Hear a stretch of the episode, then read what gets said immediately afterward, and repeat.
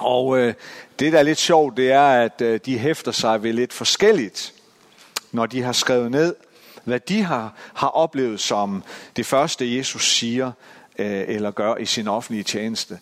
De har lagt mærke til noget forskelligt. Det betyder ikke, at noget af det er forkert, men det betyder måske bare, at de har lagt mærke til noget forskelligt. Lidt ligesom hvis vi skulle beskrive nogle ting. Hvad er det, den samme hændelse, eller noget af det samme? Hvad er det, du har set? Hvad er det, du har hørt?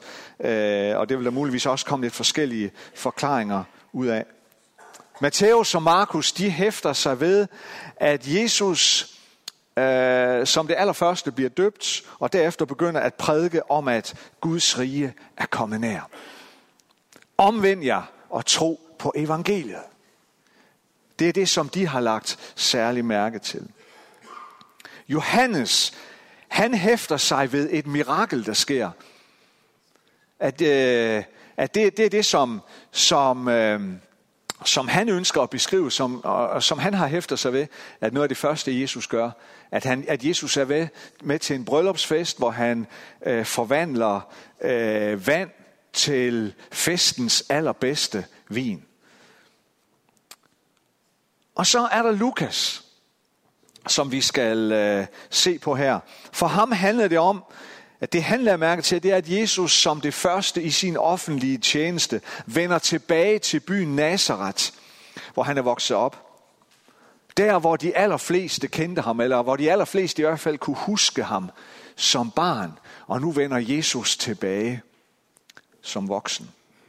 Og det skal vi lige læse noget om, hvad der sker den dag der i Nazaret. Fordi Jesus, han går nemlig ind i synagogen.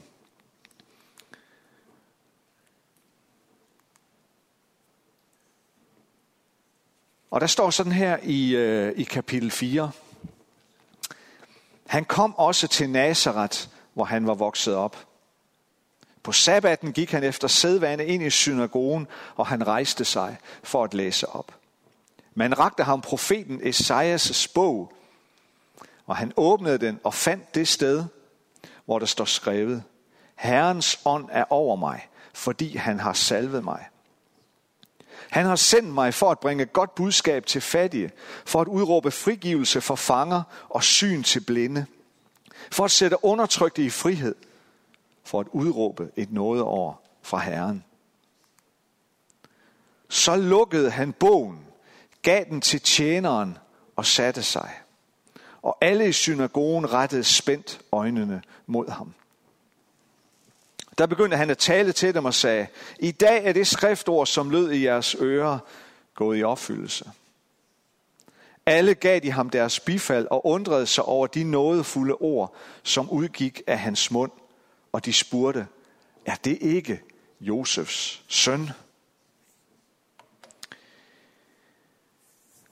Og så står der Lukas 6. Det passer selvfølgelig ikke. Det er Lukas 4. Men det er bare sådan, det er. Når Lukas, han tager det her med som sin beskrivelse af det første, han oplever Jesus gør i sin offentlige tjeneste, så handler det jo lidt om, Lukas, han vil gerne fokusere på Jesu, skal vi sige, programerklæring. Det er sådan et, at for Lukas er det helt klart et statement fra Jesus, det han gør her ved starten af sin offentlige tjeneste. Det er en programforklaring. Hvem er han? Hvad er han kommet for at gøre? Og hvad er hans vision? Så ud fra det er det jo vigtigt at lægge mærke til, hvad han siger og hvad han gør. For det sætter ligesom scenen for hele Jesu offentlige tjeneste. Og da adventstiden jo er en tid, som handler om både forventning og forberedelse. Forventning til Gud, som kommer til os i Jesus Kristus. Og en forberedelse på at tage imod Jesus i vores liv. Så er det jo vigtigt at vide, jamen, hvad er det, jeg kan forvente mig af Jesus? Hvad er det, han vil med mig? Og hvordan forbereder jeg mig til at tage imod ham?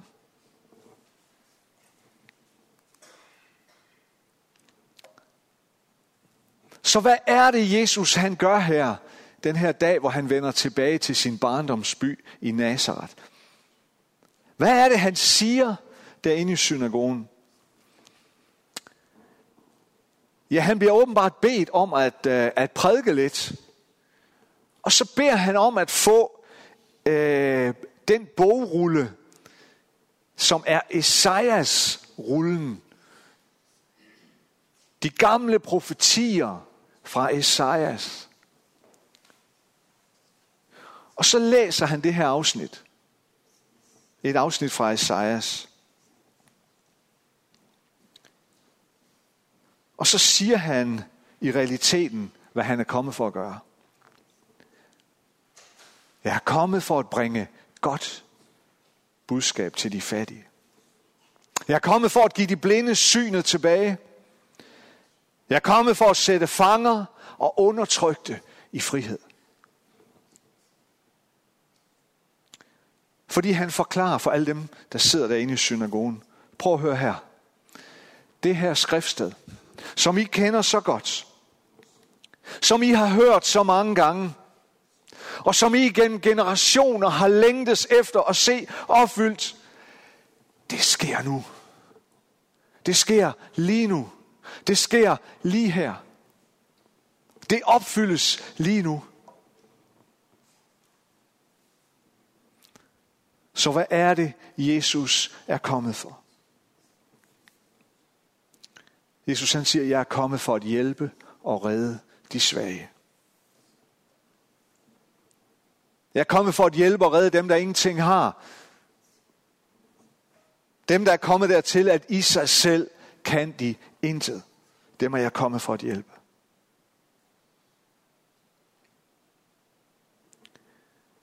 Jeg er kommet for at hjælpe dem, som oplever, at der er ingen, der vil have noget med dem at gøre.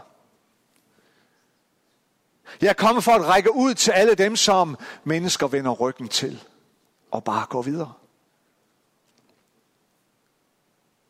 Jeg er kommet for at række ud til dem, som er kommet dertil i deres liv, at de har indset, at de har i den grad brug for Gud. Det er Guds måde. Gud vil altid række ud og række ned for at nå de svage.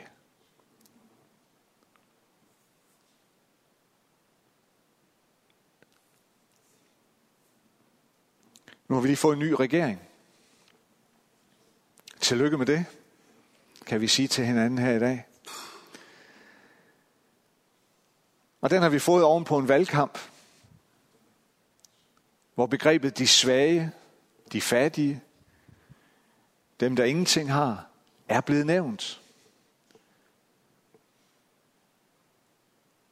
Uanset hvor meget den her regering ønsker, og uanset hvor meget den er i stand til at række ud til de svageste, er det for intet at regne for, hvad der ligger på Guds hjerte. Men det skal jo ikke kun forstås bogstaveligt, tror jeg. Det drejer sig ikke kun om fysisk blinde. Det drejer sig ikke kun om fysisk undertrykte og fangende. Eller psykisk. Det skal også forstås billedligt. Man kan være blind uden at vide det. Man kan være åndelig blind. Man kan tro, at man ser alt og ved alt og har alt, men man er alligevel blind over for det vigtigste her i livet. Hvad nytter det at være i den tro, at man ser og ved det meste, men samtidig er blind over for sine børns behov eller sin ægtefælles behov? Man kan være i fangenskab, selvom man tror, man er det frieste menneske i verden. Uden at se det, uden at vide det, kan man alligevel være fanget i sin egen egoisme, sin egen selvtilstrækkelighed, sin egen ligegyldighed, sin egen lunkenhed. Jeg har ladet mig fortælle, at den nu afdøde moder Teresa, hun sagde engang, det er ikke i Calcuttas slum, Og jeg har mødt den største ensomhed og fattigdom. Nej, den dybeste ensomhed og fattigdom har jeg mødt på de fineste og dyreste direktionsgange.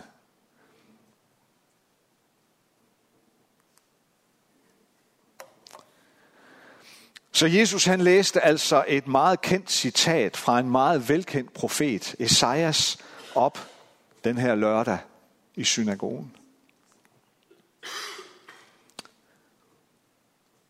Så lægger han bogrullen fra sig, og så sætter han sig ned, og så er det, han siger, venner, i dag er det her skriftord gået i opfyldelse. Nu sker det. Og så står der, at folk, de giver ham deres bifald. De er virkelig glade for det, de hører. Jeg er ikke bare glade, de er begejstrede. Wow, hvor er det fedt det her. Det er dog det bedste, vi har hørt længe. Det kan ikke blive bedre end det. De er så begejstrede, og de giver Jesus deres anerkendelse. Men så sker der noget. Der sker noget, der får stemningen til at vende. Fordi Jesus fortsætter nemlig sin prædiken.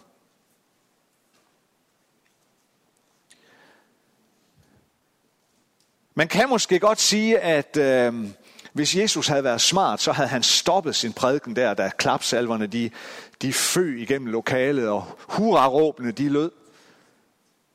Hvis Jesus havde været ude efter menneskers anerkendelse og hurtig berømmelse, så skulle han nok have sluttet sin prædiken lige der. Havde han sluttet sin prædiken lige der og sagt amen, så havde folk nok taget fat i ham, så havde de nok løftet ham op, så havde de nok båret ham gennem Nazarets gader i guldstol, mens de havde hudet og jublet og klappet. Men der var to ting, der forhindrede dem. Der var to ting, der forhindrede det i at ske.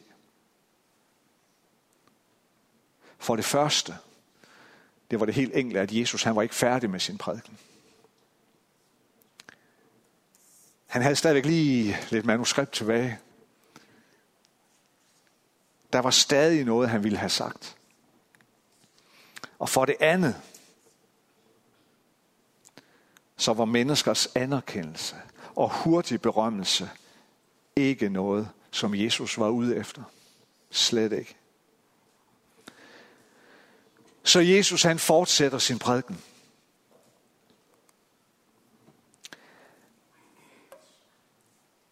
Alle gav de ham deres bifald, som jeg lige har nævnt, og undrede sig over de nådefulde ord, som udgik af hans mund, og de spurgte, er det ikke Josefs søn?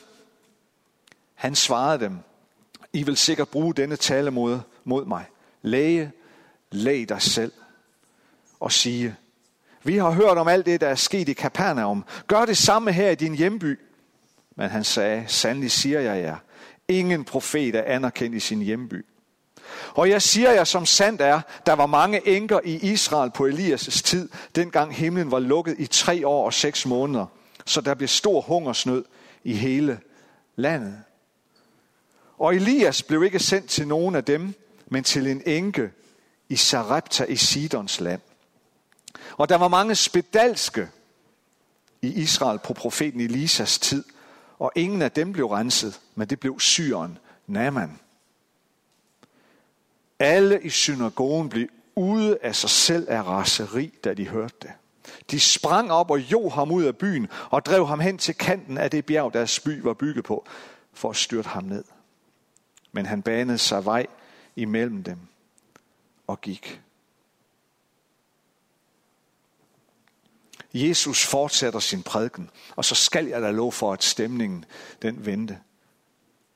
Jesus fortsætter sin prædiken ved at henlede forsamlingens opmærksomhed på to ting i jødernes historie, som var meget velkendt, som de alle sammen kendte til. Den ene hændelse handlede om en fattig enke i Sarepta, Den anden handlede om syren Naman.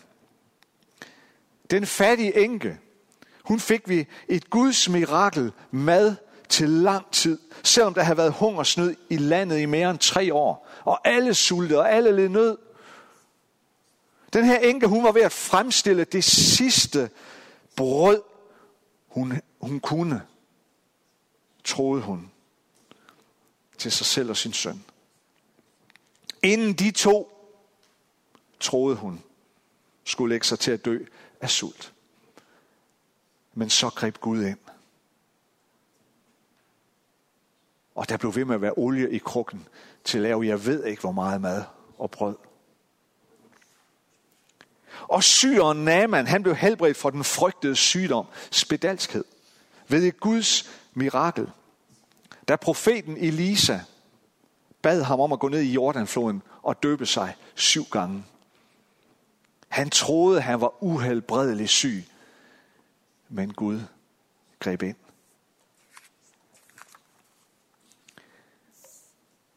Hvad er der egentlig, der er galt med de her 2 historier? Hvorfor er det, at folk bliver så sure, så vrede, så rasende?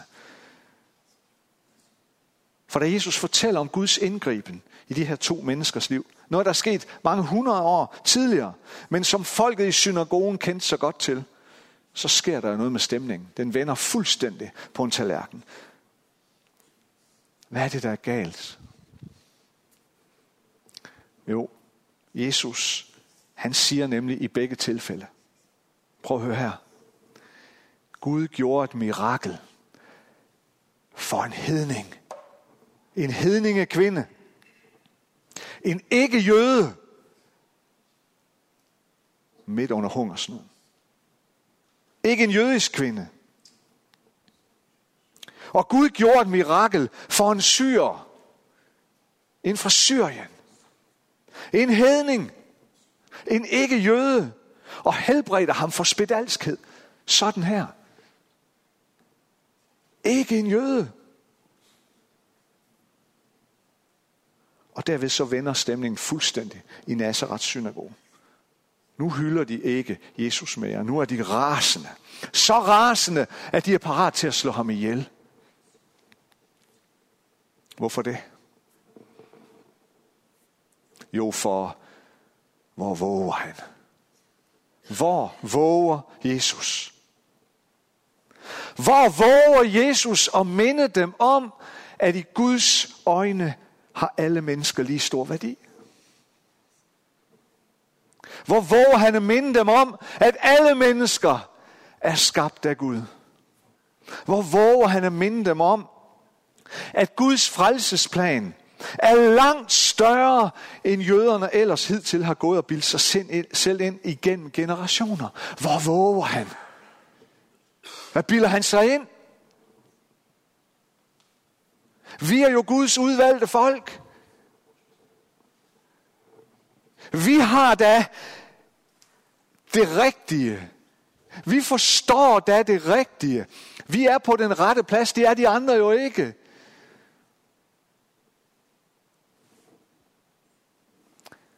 Jøderne i synagogen bliver så rasende på Jesus, fordi de begynder at gå op for den.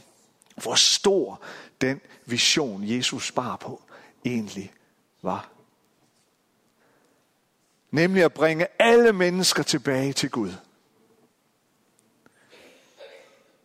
Vi har hørt her 5 vidunderlige menneskers fortællinger om, hvordan Gud har bragt dem tilbage til sig selv.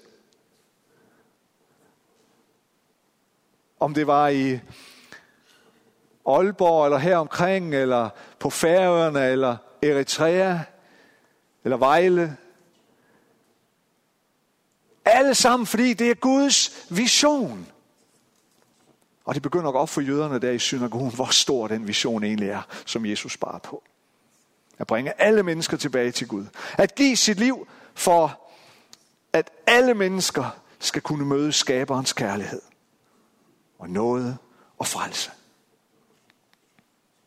De blev rasende på Jesus, fordi det begyndte at gå op for dem, at hans vision langt overgik deres. De blev rasende, fordi Jesus med sin fortælling tillod sig at gøre sig til talsmand for, at Guds vision er langt større end menneskers. De blev rasende, fordi Jesu forståelse for Guds storhed og nåde langt overgik deres egen.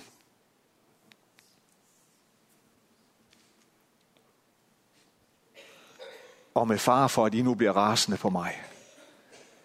Guds vision overgår langt din og min.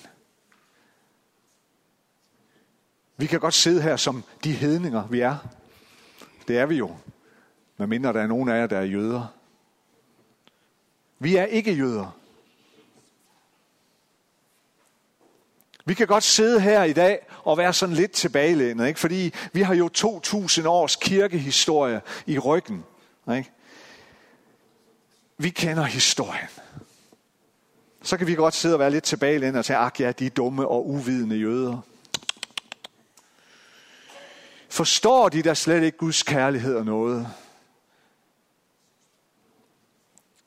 Men lad os være ærlige over for hinanden og for os selv. Spørgsmålet er jo, om det på det punkt, lige præcis på det punkt, er sket så forfærdeligt meget, når det kommer til vi menneskers trang til at tro, at vi altid er bedre end de andre. At vi altid har forstået alting langt bedre end andre. Har vi egentlig forstået så meget?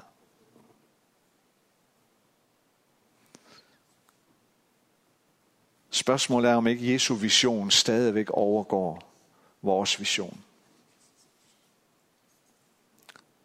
Spørgsmålet er, om Jesu vision og hans forståelse for Guds nåde og kærlighed, den overgår langt vores. Har vi egentlig forstået, hvor højt Gud elsker den her verden? Har vi egentlig forstået, hvor højt Gud elsker alle mennesker? Jo, vi tror på, at Gud elsker alle mennesker.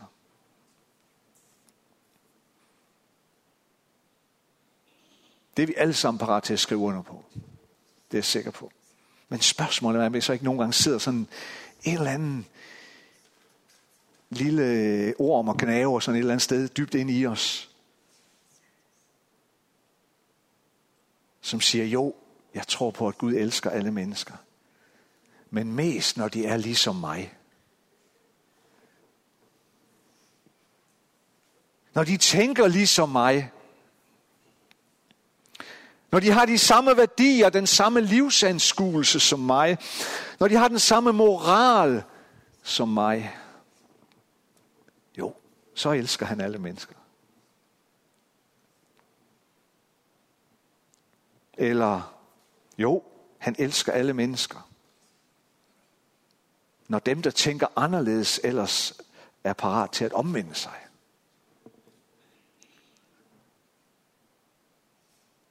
Det er bekvemt at tænke sådan. For så lægger vi jo ligesom låg på enhver tanke om, at vi måske selv allermest har brug for omvendelse. Så lægger jeg ligesom låg på enhver ubehagelig tanke om, og den tanke er ubehagelig til tider. Så lægger jeg ligesom låg på den ubehagelige tanke om, hvor dybt Gud har måttet række ned for at redde selv mig. Når jeg erkender indimellem mørket i mig selv. Når jeg ser indimellem rester af det, der engang var. Og bliver mindet om, hold da op Gud, hvor har du rækket langt ned for at redde mig. Stadigvæk den dag i dag må jeg konstatere, Jesu vision overgår langt min vision.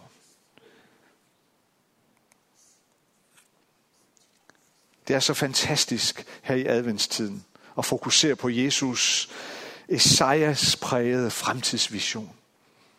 Der kommer en dag, hvor vi skal se alt det her i fuld flor. Der kommer en dag. Og det er det, adventstiden minder os om. Venner, der kommer en dag, hvor vi skal se det her i ubeskrivelig og ubegribelig fuld flor. Der kommer en dag, hvor der ikke skal være flere fattige. for de har alle fået del i Guds rigdom. Der kommer en dag, hvor der ikke skal være flere blinde, for de har alle fået synet. Der kommer en dag, hvor der ikke skal være flere fangne eller bundne, for de har alle fået fuld frihed. Og den vision, som Jesus kastede den dag i Nazarets synagoge, den overgår stadigvæk den dag i dag langt vores. Men det er det, vi venter på. Det er det, vi længes efter her i adventstiden især.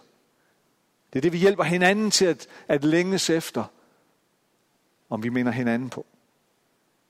Men adventstiden er samtidig også et kald til dig og mig. Om at hver dag arbejde bare en lille smule på, at vi får lov til at se lidt mere af det allerede her og nu. For det er en fantastisk fremtidsvision, og en dag skal vi se det i fuld flor. Men adventstiden og juletiden, det er også et kald til os om at lade os sammen arbejde. Lade os sammen gå og kæmpe for, at endnu flere mennesker får lov til at opleve det. Bare en lille bitte smule her og nu. Lad os bede sammen. Og lovsangerne må gerne komme herop.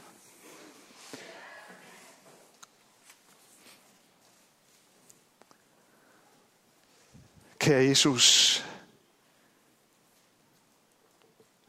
den vision, vores himmelske fars vision, som du bragte med dig, da du gik her på jorden, den overgik din samtid, og den overgår også vores.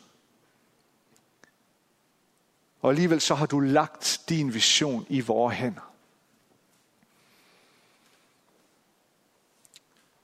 Kære Jesus, vi takker dig for din vision, fra Gud Faders hjerte. At vi alle har lige stor værdi, og du elsker os alle ubeskriveligt højt, og du gik i døden, Jesus, for os alle sammen. Uanset hvem vi er, uanset hvad vores baggrund er, uanset hvad vi bringer med os.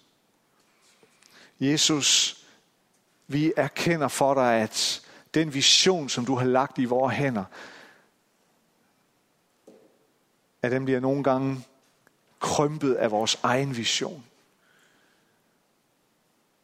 At når det vi selv ser, eller det vi selv ønsker, får lov at træde for meget frem. Tilgiv os, når vi lægger låg på din vision. Og når ikke vi vil lade os hjerte fylde af din vision. Så vil du møde os lige her nu. Jesus, så vil du lade os blive berørt af din grænseoverskridende vision for denne verden. Far, du elskede verden så højt, at du sendte Jesus til at blive født på vores jord. Og vi ved, at den kærlighed til din skabte verden er lige så stor, lige så usvækket, lige så fantastisk i dag. Må vi blive ramt af den. Må vi blive ramt af den på ny, Herre. I Jesu navn. Amen.